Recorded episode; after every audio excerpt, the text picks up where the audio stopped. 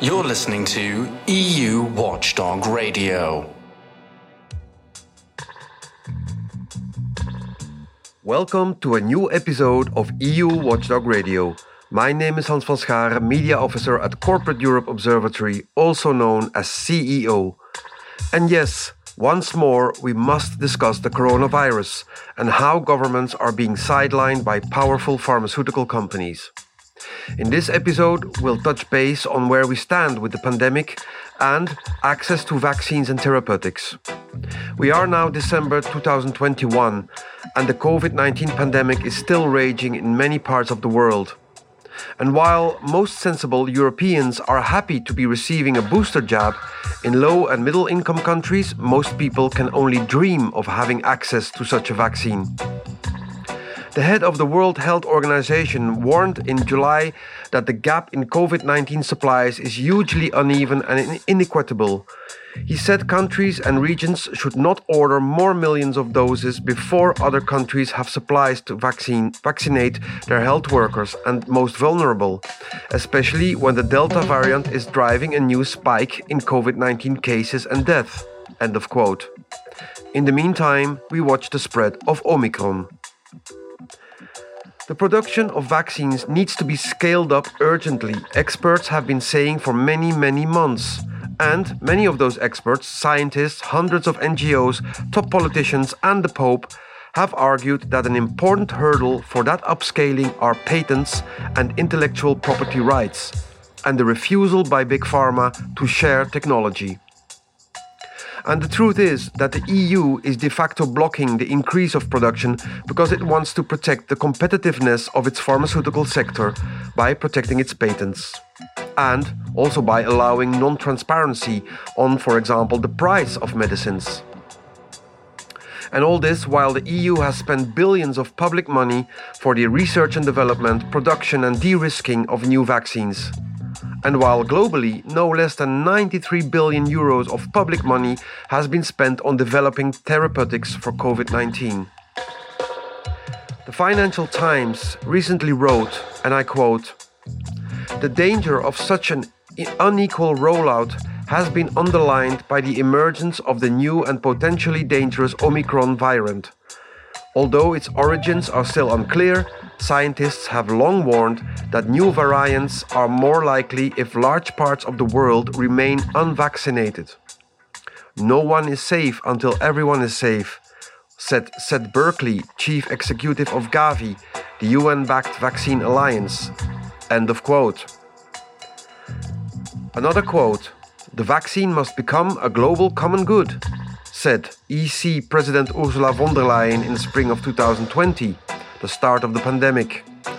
We now know that unfortunately those were empty words. Well over a year ago, India and South Africa called on the World Trade Organization, WTO, to temporarily sp- suspend part of an intellectual property trade agreement known as TRIPS, which allows pharmaceutical corporations to monopolize medical knowledge. And even though many COVID 19 vaccines and treatments, as said, were paid for by taxpayers, the TRIPS agreement basically makes sure that resulting medicines become the um, highly monopolized and profitable property of a handful of the world's biggest uh, corporations. Now, the Indian and South Africa proposal to waive the TRIPS agreement for a, a part of a short time is backed by pretty much of every southern government. But the European Union was and remains a stubborn opponent of the TRIPS waiver. Despite political rhetorics, the European Union has been dealing with the pandemic in a very Eurocentric way and seems to have a deep love affair with Big Pharma. The European Commission, the executive branch of the EU, not only has a very Eurocentric way of dealing with the pandemic, but also persists in complete secrecy on how it negotiates with powerful pharmaceutical companies. In this new episode of EU Watchdog Radio, we'll talk to CEO researcher Olivier Hoedeman on the fact that when it comes to new COVID therapeutics coming on the market now, the EU is set to make the same mistakes all over. But first, we'll talk to Dimitri Eynikel, an expert of Doctors Without Borders, who outlines where we stand with the access to therapeutics worldwide. Dimitri Eynikel already explained in a summer episode of this podcast why the proposals of the EU to boost global production and access to vaccines and therapeutics will simply not work. He then stated that it's shameful that the EU has put a hollow proposal on the table in the middle of a global pandemic. Unfortunately, since then, the EU has not changed its position and seems to dig in even deeper and tries to derail, derail the ongoing ne negotiations at the World Trade Organization's WTO in Geneva, the negotiations on the so called TRIPS waiver. Recently, in the same article, the Financial Times published a quite shocking analysis of the power of Pfizer, which, by now has 80% of the EU market for COVID vaccines. And I quote The vaccine has transformed Pfizer's political influence. Since the vaccine's approval at the end of last year, Pfizer's decisions have helped shape the course of the pandemic. It has the power to set prices and to choose which country comes first in an opaque queuing system including for the booster programs that rich countries are now scrambling to accelerate. And furthermore, the Financial Times wrote when it has come to medical solutions to the pandemic, governments have been almost completely dependent on private companies. Welcome, Dimitri. Um, we are now um, more than a year after South Africa and India and many other countries have tried to promote a TRIPS waiver to make uh, vaccines and other therapeutics more available to the rest of the world. Um, I would like to ask you uh, what you from MSF, um, how you evaluate the situation in which we are uh, now. The situation today at global level remains that there's a very large inequity worldwide with global access to COVID 19 tools. For sure, for vaccines, but also for the other tools as tests and, and therapeutics.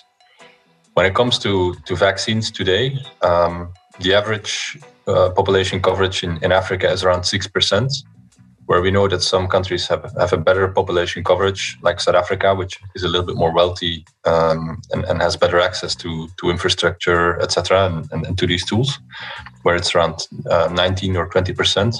Uh, but there are other African countries that are that are way behind and only have a few percentages of population coverage. Um, and we do know for sure that a main aspect of this is that still supplies are um, very slow to Africa and to lower middle income and lower income countries more generally. As you may remember from some of our previous discussions, a lot of these poorer countries rely on COVAX, which is an international supply system, procurement system for COVID 19 vaccines. It, it had intended to deliver 2.1 billion doses by the end of, end of this year to enable that at least 20% of the population, um, in, in particularly these poorer countries, would be able to be vaccinated. They're currently at around 500 million vaccines. So only a quarter has been delivered by COVAX, and that's largely because there's a very limited supply going to COVAX. Uh, actually, of those 500 million doses, most of the recent um, deliveries that were done by COVAX were donations. COVAX has has large orders with pharmaceutical companies that have never been fulfilled, such as by Johnson Johnson. They're still lagging behind um, in their delivery. But nevertheless, uh, rich countries or wealthier countries are donating some of their excess doses to COVAX, but that was not how the system was intended. And even of those donations, um, the numbers are lagging behind. Uh, the European Union promised to deliver 250 million doses by the end of this year, which is in about a month, less than a month. And there's still around 90 million doses so far. So about half of what they promised has been delivered. Uh, so it's quite unlikely that they will meet their intended target. So this shows you how there's a lack of supply going to those countries, either through um, arrangements that were made directly with those companies, through the African Union, or through COVAX. There's there's limited supply coming through, And this is across the board. This is for all tools that we see this. Um, there's still a lack of tests as well. That's research by the World Health Organization from a few weeks ago that has shown that only one in seven people that um, contracted COVID 19 has actually been tested uh, because of a lack of testing, uh, particularly in Africa. Um, and then when it comes to therapeutics, there are some new uh, therapeutics entering the market now or being on offer. Um, some of them are actually quite useful for lower and middle income countries, low and middle income countries, because they're easy to take and they prevent that people um, have severe disease and would have to go to the hospital. So it's actually quite useful considering, you know, capacity, hospital capacity is quite limited in, in, in some of these poorer countries. So um, in that sense, these therapeutics would definitely be helpful. But in able to take them correctly, these medicines, you need to be tested first. So there's a problem there. Um, if there's a lack of testing, I mean. And in addition to that, we see that while some of these companies have signed agreements, what's called a voluntary license agreement with generic um, competitors uh, to produce to allow them to produce some of these medicines and make them available in some of these low income countries, particularly low income countries. Um, and it will may help to expand access in those countries. We see that the some of the countries that are most affected by the disease are left out from these agreements and they will probably be left behind. And that's a country like Brazil, Brazil which has been hard struck by the pandemic. Um, they are not part of, of such an agreement. Also, Malaysia, etc., which are often middle income countries and that are still commercially quite interesting for these pharmaceutical companies they're not, not, not included. So yes, some progress in terms of voluntary licensing for low income countries, which are the poorest countries and are also commercially not the most interesting countries for, for these pharmaceutical companies, but at the detriment still of um, some middle income countries that really need these products and may, may lag behind in, in terms of access.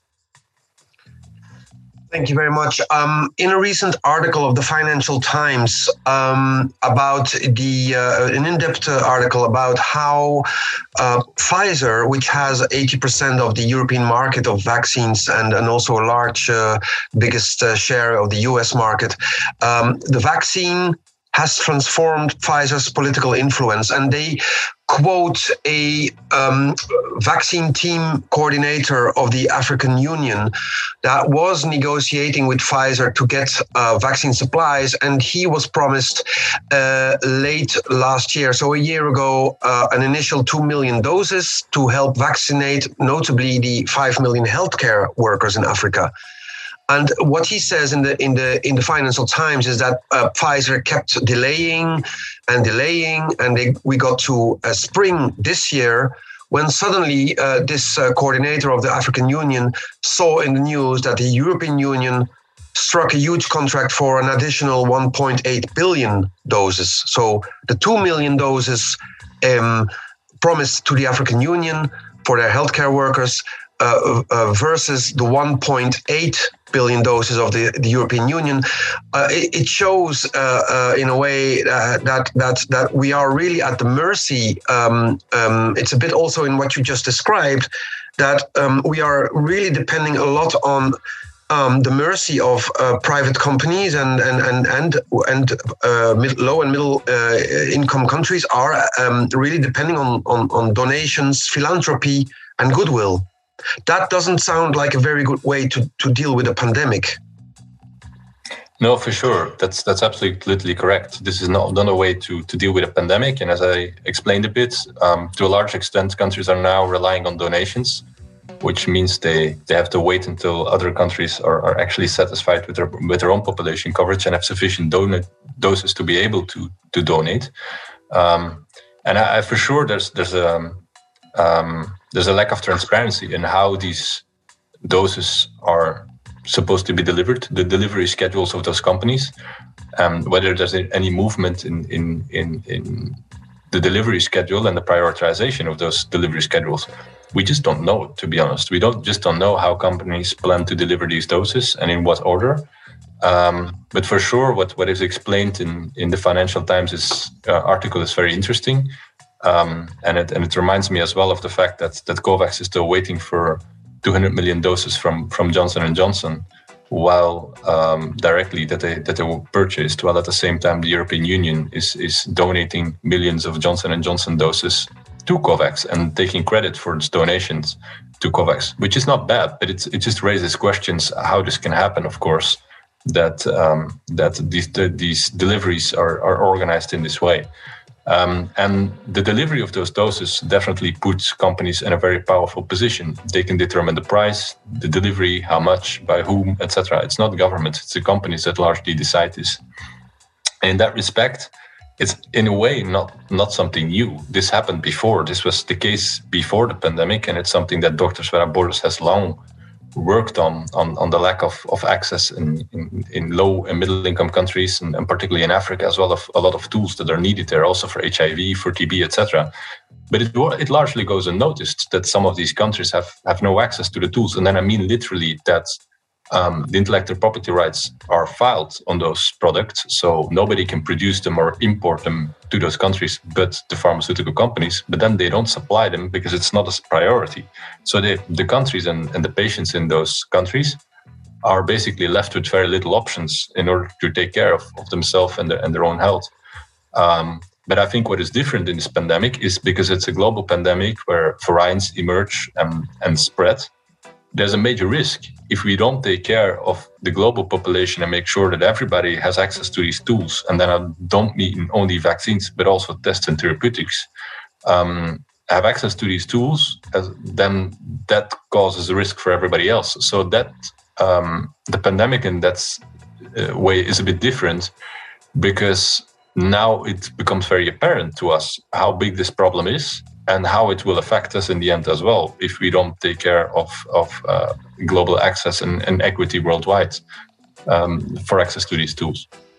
Yeah, indeed. So that, that refers to the quote, no one is safe until everyone is safe, as, as many uh, European uh, leaders, including Ursula von der Leyen, uh, but also uh, the head of Gavi and many others have always been saying. And now it comes to how to implement that beautiful phrase.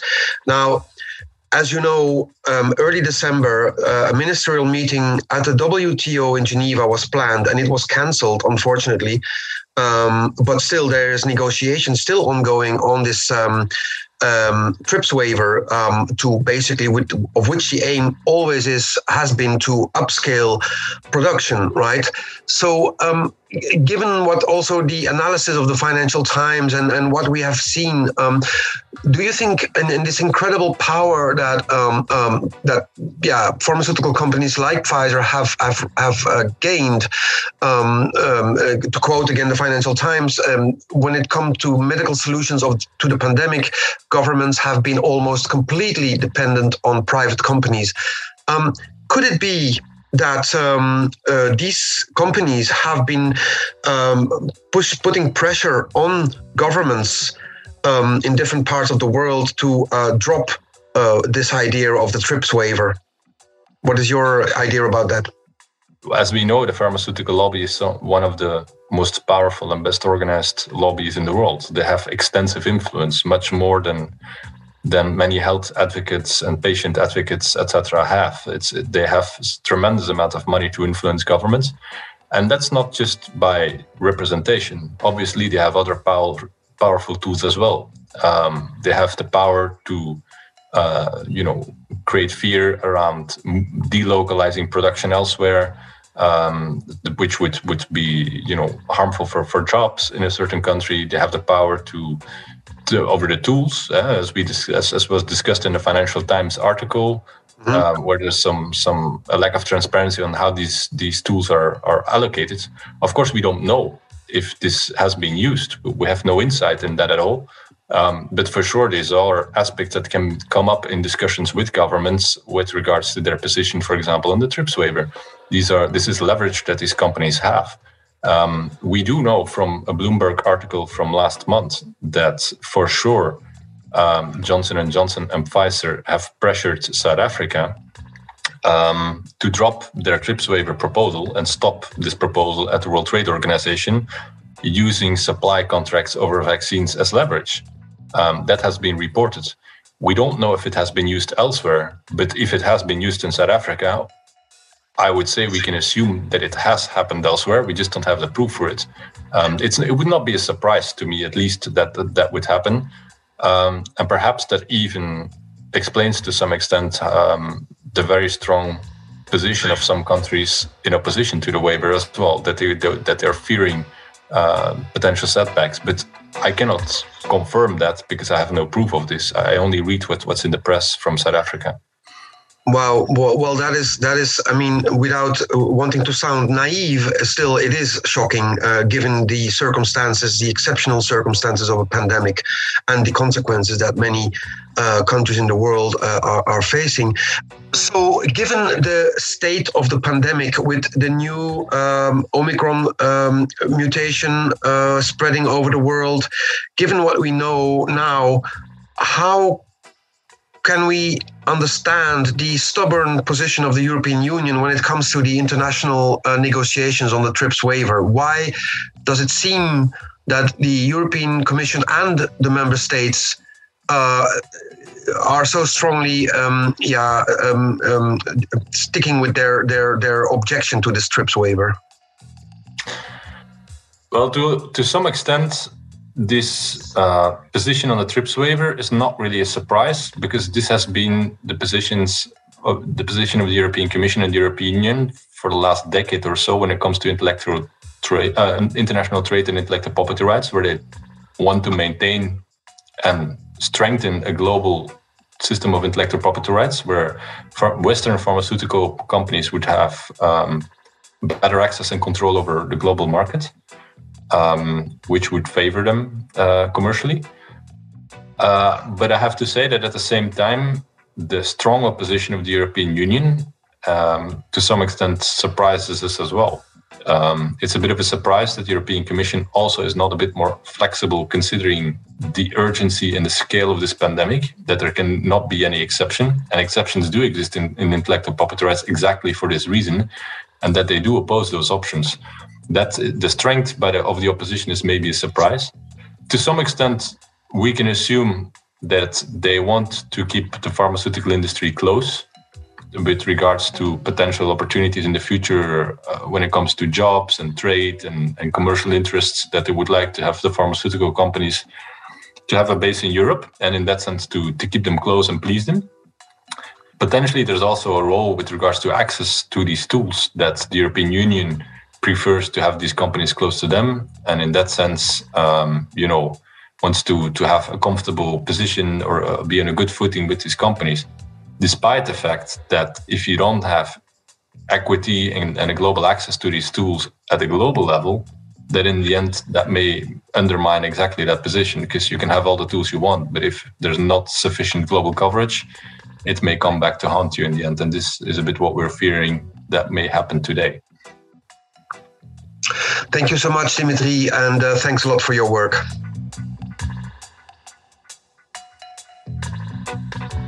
Welcome, Olivier. Um, early, earlier this week, um, you attended a, um, a, protest, a quite of a, um, a very uh, dark protest because it was a sort of funeral um, um, uh, march uh, on the uh, vaccine inequity in Brussels. could you tell us, in, in, in broad lines, what, what was your message that you brought there? Yes, we, we were there in front of the the headquarters of uh, the pharmaceutical industry lobby group uh, EFPIA, because um, that uh, lobby group has um, used its its its uh, lobbying power and its, its its many lobbyists, the millions that they spend on lobbying, and their privileged access to the European Commission. They've used that in a, in a deeply responsible uh, way they have made uh, false promises to, to the EU. They, they claimed that they uh, were able, as pharmaceutical industry, to produce sufficient vaccines for the whole world, including the world's poorest. And they have, uh, at the same time, uh, very uh, strongly told the European Commission to not agree to any um, wavering of patents and intellectual property rights. The demands that were made by India and South Africa and, and many other countries so they told the, the EU that that was uh, misguided and wrong and dangerous.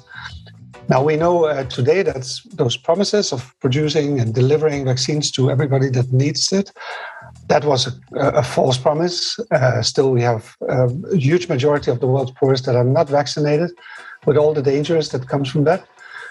Um, and so so we're we're still facing a disastrous stage of the pandemic because of of, of this uh, false line of the pharmaceutical industry and of course we're there to protest against the EU that bought into this this demands from the pharmaceutical industry and we were there to demand that the EU um, changes course and starts supporting a TRIPS waiver the sharing of technology, enabling generics production of vaccines and, uh, and medicines against corona. Thank you, Olivier. Now, indeed, what you say, the situation is still uh, very, uh, very, um, uh, um, yeah, very um, stark. Indeed, uh, uh, sixty percent, sixty-six percent of uh, people in G7 countries are doubly double vaccinated, whereas that figure in Africa is only six percent. That was a figure that I read in a very recent article of the Financial Times on uh, Pfizer's um, global coup.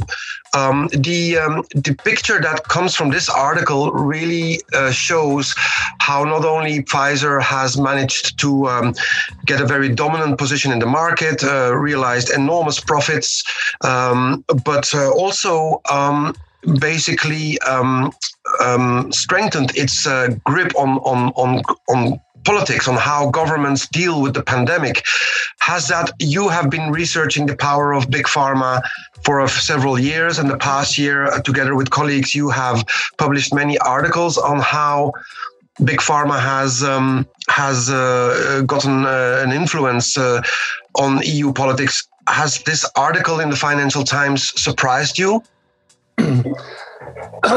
Well the article it, it really uh, adds uh, additional ev- evidence and, and, a lot of important uh, examples to what we uh, what we already knew, and that is that um, it's it's been a, a, tragic mistake by the EU, by the US um, governments, to hand um, this kind of power to large pharmaceutical companies that are essentially profit driven.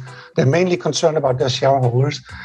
So instead of using the power that governments have uh, in a pandemic to force uh, these pharmaceutical uh, companies to to uh, do an efficient global vaccine rollout and deliver vaccines to everybody that needs it, they have the governments have handed uh, the power to decide to companies like Pfizer, and we now know that Pfizer has abused this power, and they have uh, um, hugely prioritized delivering vaccines to the richer countries uh, where the where the prices are higher, and they have in many cases denied uh, requests for for vaccine deliveries to uh, to poorer countries. So it's a really shocking picture, very predictable, but this was inherent in the choice to not make the vaccines a global public good, contrary to what was first promised, but basically um, uh, hand all the, the key decisions, hand all that power over to uh, to Pfizer and a small number of other pharmaceutical companies.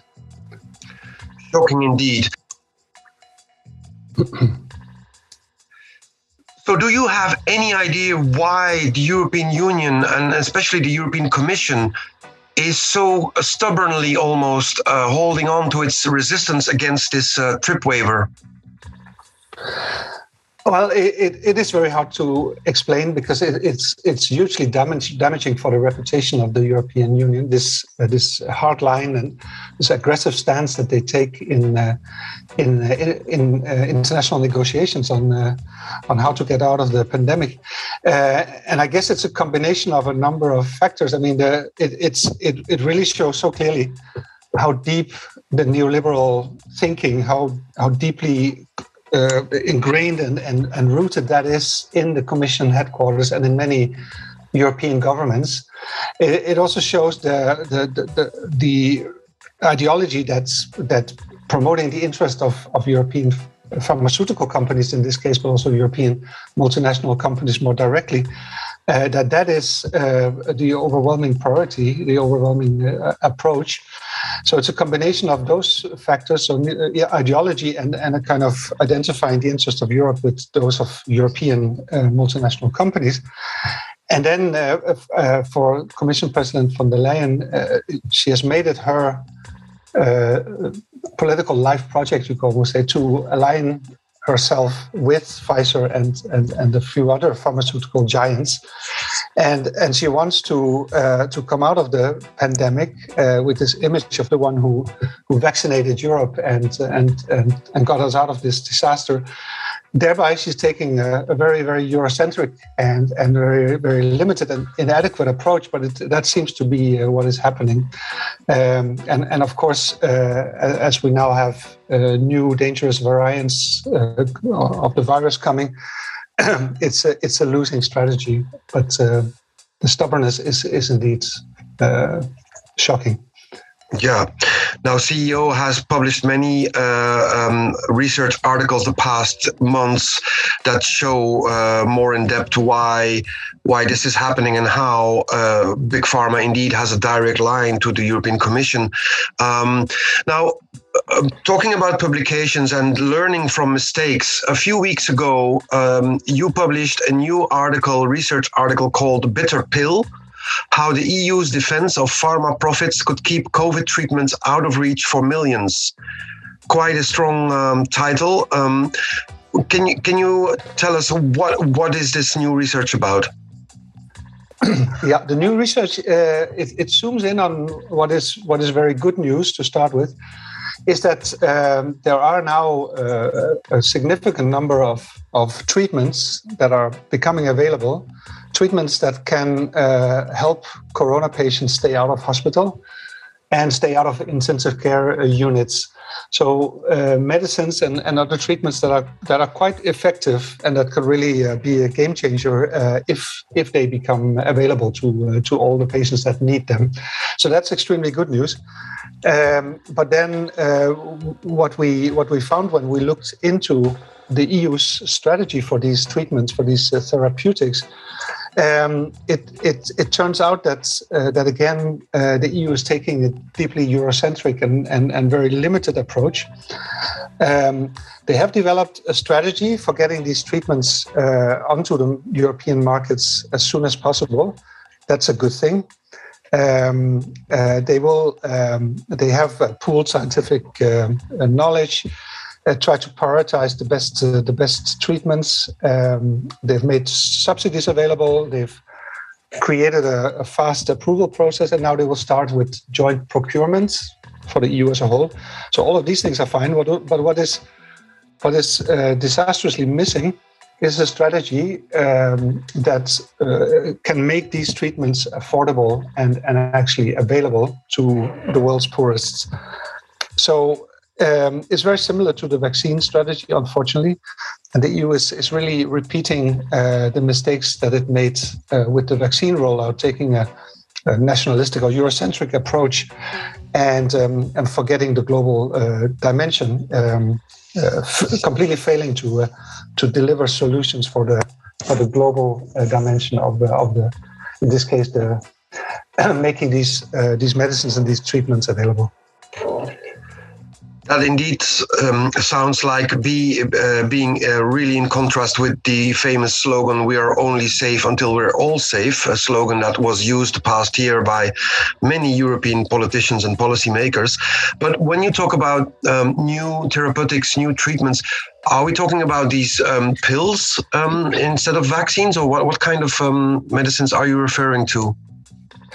Uh, yes, um, it's there. There are broadly speaking three different kinds. Uh, there is um, there are pills indeed, which are or antiviral pills. Uh, quite a few uh, different ones are becoming available, and you have more uh, newer um, uh, treatments methods like antiviral um, monoclonal antibodies um, and, and, and, and several other types of treatments. And all of them work in different ways and at different stages of, of, the, uh, of, the, uh, of the illness. Um, and can help patients at different stages. Um, uh, and as I mentioned, there are quite a few different ones, and there are, there are I think, also around uh, uh um, a dozen or more pharmaceutical companies that are very close or already have these uh, these treatments available. Now, last question. Um, if I understand it well, Pfizer, for example, to, to stick with that uh, very powerful company, um, uh, announced that they would donate or make available at a very low price um, these um, uh, it's it's pill it's it's um, um, that's coming on the market Um, is that um, is that also part of the um, let's say strategy that the rich world has used so far? Is basically uh, counting a lot on um, um philanthropy, let's say. Yeah, the problem with these uh, these treatments is that they're in in most cases extremely expensive. Um, so uh, for for Merck's uh, Merck's um, uh, Molnupiravir, for example, five day course takes costs seven hundred dollars, and there are others that are even more expensive. So um, this or per treatment? Per, per treatment, indeed.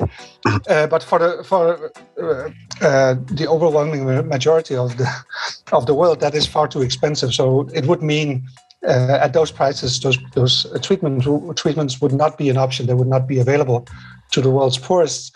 So um, unfortunately, what what is happening now is that it's up to the each pharmaceutical company to decide if it wants to be generous and uh, offer some kind of deal. It could be donations of pills.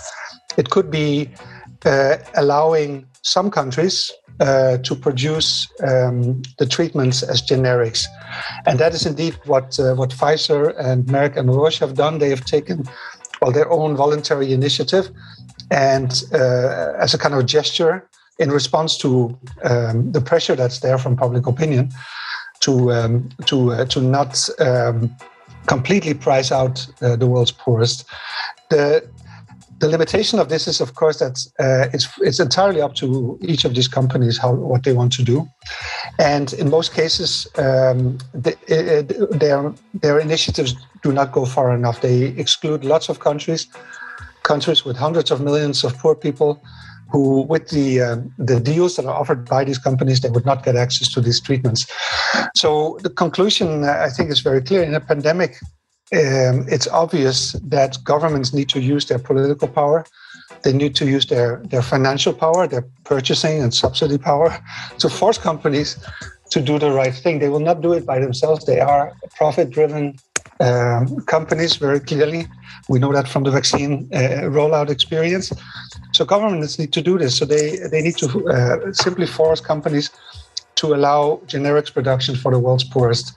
And of course, crucially, uh, the EU needs to allow other governments to do what they think is necessary to, to make these treatments available at, uh, at affordable prices. And that's where the TRIPS waiver proposal is really crucial to, uh, to enable generics production. That's that's very clear. Thanks. Um, I have heard that just now um, in uh, early December it was decided that uh, that the international community will start negotiating a global pandemic treaty.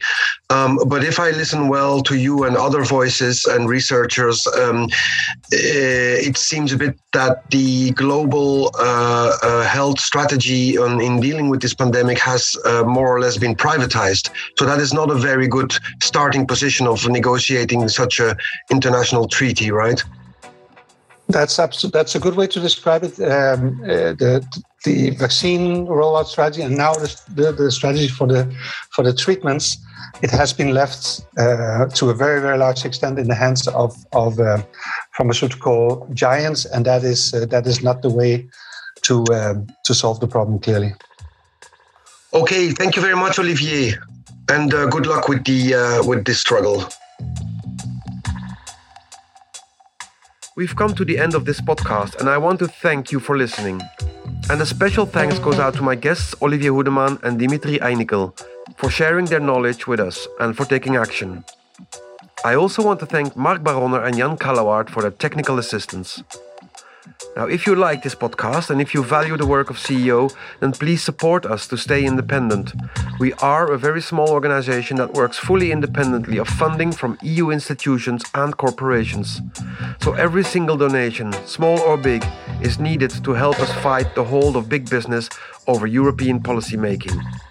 Stay tuned, stay safe.